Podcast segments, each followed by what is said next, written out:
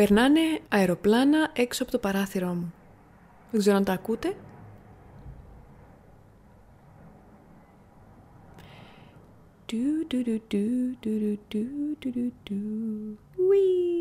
Γεια σας και καλώς ήρθατε σε ένα ακόμα επεισόδιο αυτού του συναρπαστικού podcast. Σήμερα αποφάσισα να κάνω ένα επεισόδιο χωρίς κείμενο, γιατί ενώ μου αρέσει να κάνω επεισόδια με κείμενα και να τα διαβάζω με αυτή την ταχύτητα και αυτό τον τόνο φωνής, κάποιες φορές απλά θέλω να ανοίξω το μικρόφωνο και να σας πω τις σκέψεις μου. Και αυτό θα κάνω και σήμερα. Λοιπόν, βρίσκομαι στη Ρώμη. Είναι η πρώτη φορά που είμαι στην Ιταλία. Δεν έχω ξαναέρθει ποτέ. Δεν είχα και ποτέ ιδιαίτερη επιθυμία να έρθω στην Ιταλία. Πολύ απλά γιατί νιώθω ότι η Ελλάδα είναι πάρα πάρα πάρα πολύ παρόμοια με την Ιταλία. Σε πολλά πράγματα, στον τρόπο ζωής, στον καιρό, στο φαγητό, στους ανθρώπους. Και πάντα ήθελα να επισκέπτομαι μέρη που είναι πολύ διαφορετικά. Αλλά τέλος πάντων ήρθαν έτσι οι συγκυρίες που αυτή τη στιγμή βρίσκομαι στη Ρώμη. Βρίσκομαι εδώ για δουλειά, αλλά και για βόλτα. Ήρθα εδώ χωρίς πλάνο, εννοώ ότι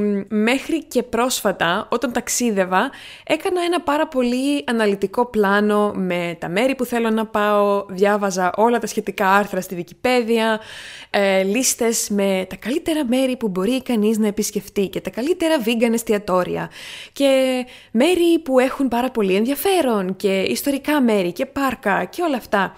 Έκανα πολύ πολύ εκτενείς και αναλυτικές λίστες όμως τον τελευταίο καιρό όταν ταξιδεύω ή όταν επισκέπτομαι ένα νέο μέρος, το κάνω χωρίς πλάνο πια. Γιατί έχω καταλάβει και έχω ανακαλύψει βασικά ότι είναι μαγικό να πηγαίνω σε ένα μέρος και να το ανακαλύπτω σιγά σιγά και να αφιερώνω χρόνο στο να το ανακαλύψω σιγά σιγά αντί να σκέφτομαι θα πάω σε αυτό το συγκεκριμένο καφέ, σε αυτό το συγκεκριμένο εστιατόριο, θα πάω σε αυτό το μουσείο αυτή την ώρα.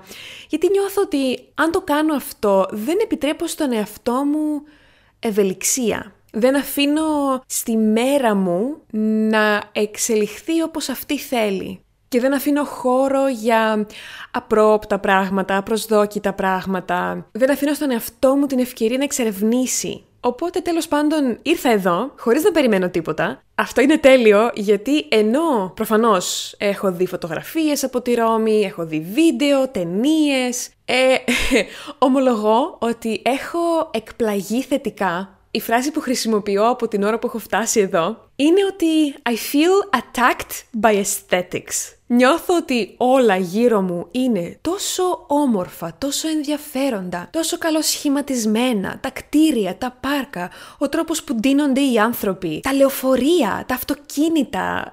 Καταλαβαίνω βασικά γιατί η Ρώμη θεωρείται μία από τις πιο όμορφες πόλεις στον κόσμο, γιατί κυριολεκτικά όπου κι αν κοιτάξεις βλέπεις ομορφιά, κτίρια διατηρημένα που και μόνο που υπάρχουν σου λένε μια ιστορία. Μ' αρέσει πάρα πάρα πολύ να κάνω απλά βόλτες στη γειτονιά και νιώθω ότι και οι άνθρωποι που μένουν εδώ εκτιμούν αυτή την ομορφιά. Βέβαια, έχω παρατηρήσει και άλλα πράγματα τα οποία δεν μου αρέσουν, όπως για παράδειγμα η κίνηση. Ο τρόπος που οι άνθρωποι οδηγούν εδώ είναι ε, χαοτικός για να το πω πολύ διπλωματικά. Δηλαδή νόμιζα ότι μόνο στην Ελλάδα οι άνθρωποι οδηγούν χαοτικά και υπάρχει κίνηση όχι μόνο από τα αυτοκίνητα, ενώ ομάδες από τουρίστες ή ντόπιοι περπατούν πάνω κάτω, οπότε είναι λογικό ότι η ατμόσφαιρα σε ορισμένα σημεία φαίνεται χαοτική. Επίσης νιώθω ότι επειδή δεν έχω συνηθίσει τις πολύ μεγάλες πόλεις με τους τεράστιους δρόμους, τις τεράστιες πλατείες, τα πολύ μεγάλα κτίρια, αυτά τα επιβλητικά, νιώθω ότι είναι μια πόλη στην οποία θα μου άρεσε πάρα πολύ να έρχομαι για κάποιες μέρες, κάποιες εβδομάδες, να την απολαμβάνω και έπειτα να επιστρέφω σε μια πιο μικρή πόλη για να ζω. Έμενα για πάρα πολλά χρόνια στη Γλασκόβη και νομίζω ότι η Γλασκόβη έχει ένα πολύ καλό μέγεθος είναι μεγάλη πόλη, ναι, αλλά δεν είναι τόσο τιτανοτεράστια σαν την Αθήνα ή τη Ρώμη. Δεν νιώθεις το χάος. Συγκριτικά πάντα. Είμαι εδώ προς το παρόν πέντε μέρες. Όσο είμαι εδώ, έχω φτιάξει έναν custom χάρτη, στον οποίο προσθέτω διάφορα μέρη, τα οποία θέλω να επισκεφτώ.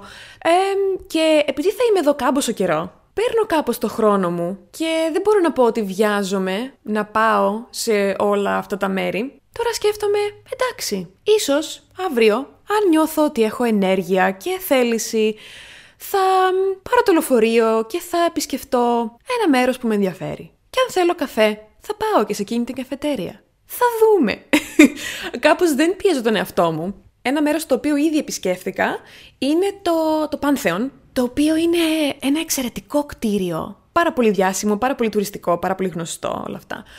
Αυτό που εμένα με ενθουσίασε και με εντυπωσίασε και αυτό που μάλλον είναι το πιο ενδιαφέρον κομμάτι αυτού του κτηρίου είναι ο τεράστιος θόλος. Είναι τεράστιος, like a marvel of architecture, ένα, ένα θαύμα αρχιτεκτονικής, πάρα πάρα πολύ ενδιαφέρον. Τις προάλλες έκανα βόλτα στη Ρώμη με το φίλο μου το Λούκα και κάποια στιγμή μου λέει «Α, να, αυτό είναι το σημείο στο οποίο δολοφονήθηκε ο Κέσαρας». Και η πρώτη μου απάντηση ήταν «Πώς το ξέρεις» Γιατί ήταν τόσο παράξενη η αίσθηση και η, η γνώση του ότι αυτή τη στιγμή περπατάω 200 μέτρα από το σημείο που έγινε αυτό το γεγονός που ήταν τόσο σημαντικό και απλά it's a fact, δηλαδή το μυαλό μου δεν μπορούσε να το, να το καταλάβει, να το συνειδητοποιήσει ότι αυτή η πόλη έχει τόση πολλή ιστορία μέσα της που μου είναι σχεδόν αδύνατο απλά να περπατάω στους δρόμους της χωρίς να έχω συνέχεια αυτή τη σκέψη στο μυαλό μου ότι «Α, ο Κέσαρας περπατούσε εδώ και ο, ο δεν ξέρω, ο, ο Μάρκος Αντώνιος περπατούσε εκεί και η Αγρυπίνα έκανε αυτό». Δηλαδή, it's just, it doesn't make sense. Κατά μία έννοια δεν βγάζει νόημα. Είναι. It's mind bending. Και για να σας προλάβω, ναι, έχω φάει τζελάτο, ναι, είναι ακριβώς όσο συγκλονιστικό λέει ο κόσμος ότι είναι και ναι, βίωσα την πολύ ενδιαφέρουσα εμπειρία του να πηγαίνω σε μια τυπική καφετέρια και να βλέπω τους ανθρώπους να παραγγέλνουν τον εσπρέσο και έπειτα να τον πίνουν πάρα πολύ γρήγορα στο μπαρ, στο πόδι και να φεύγουν. Αυτό δεν το έχω ξαναδεί ποτέ. Υπό άλλες συνθήκες αυτό θα τέριαζε πάρα πολύ στο, στο lifestyle μου. Αλλά τον τελευταίο καιρό κάπως έχω ηρεμήσει, έχω χαλαρώσει. Δεν αποζητώ αυτή την ταχύτητα. Οπότε δεν μπορώ να πω ότι είναι κάτι το οποίο ε, σχεδιάζω να ενστερνιστώ. Δηλαδή το να πηγαίνω στην καφετέρια και να πίνω τον καφέ και να φεύγω και να συνεχίζω τη μέρα μου. Προτιμώ να πάω σε μια καφετέρια. Ε, τα πτηνά συμφωνούν. Ε, προτιμώ να πάω σε μια καφετέρια πάρα πολύ ήσυχη, πάρα πολύ χαλαρή, πάρα πολύ chill. Με το βιβλίο μου, να παραγγείλω το λάτε μου. Λάτε μεγάλα αρακά, εντωμεταξύ, είναι κάτι που τον τελευταίο καιρό πίνω πάρα πολύ συχνά και είναι σαν μια αγκαλιά σε μορφή ροφήματος. Αυτά προς το παρόν για την εμπειρία μου στη Ρώμη. Δεν έχουν γίνει πολλά πράγματα και όπως είπα δεν βιάζομαι, γιατί η Ρώμη θα είναι εδώ. Οπότε ναι, το πιο πιθανό είναι ότι όσο είμαι εδώ, μάλλον θα επισκεφτώ τέσσερα μέρη, όλα και όλα. Αυτά. Περιτώ να πω ότι ο καιρός είναι τέλειος κάθε μέρα. Περιτώ να πω ότι το πρώτο βράδυ που έφτασα εδώ, από το αεροδρόμιο κιόλας μέχρι και να φτάσω στο σπίτι μου, όλοι οι άνθρωποι που έβλεπα γύρω μου ήταν τόσο ωραία αντιμένοι που εγώ ένιωθα σαν πατάτα. Πράγμα πάρα πολύ παράξενο για μένα, γιατί όπως ξέρετε, ε, τον τελευταίο καιρό είμαι πάρα πολύ α, υπερήφανη για τη στιλιστική μου εξέλιξη, αλλά οι άνθρωποι εδώ είναι σε άλλο επίπεδο. Και όχι μόνο αυτό, οι ντόπιοι στους οποίους έχω μιλήσει για αυτό το θέμα μου έχουν πει ότι πού να δεις πώς δίνονται στο Μιλάνο. Και σκέφτομαι, δηλαδή, συγγνώμη, υπάρχει και άλλο level? Υπάρχει επόμενο level από το level στο οποίο δίνεται ο κόσμος εδώ στη Ρώμη; Και μου είπανε ναι. Οπότε, ναι, δεν ξέρω αν... Ε, αν είμαι πρόθυμη να πάω στο Μιλάνο και αν είμαι πρόθυμη να εκτεθώ στο συνέστημα του να αισθάνομαι πάλι σαν πατάτα. Τέλος πάντων, αυτές λοιπόν είναι οι σκέψεις μου για τις πρώτες μου μέρες στη Ρώμη, οι εντυπώσεις μου. Πολύ πιθανό να κάνω και άλλα podcast όσο εξελίσσονται οι μέρες και εξελίσσονται οι εμπειρίες, τα συναισθήματα. Αυτά. Ciao!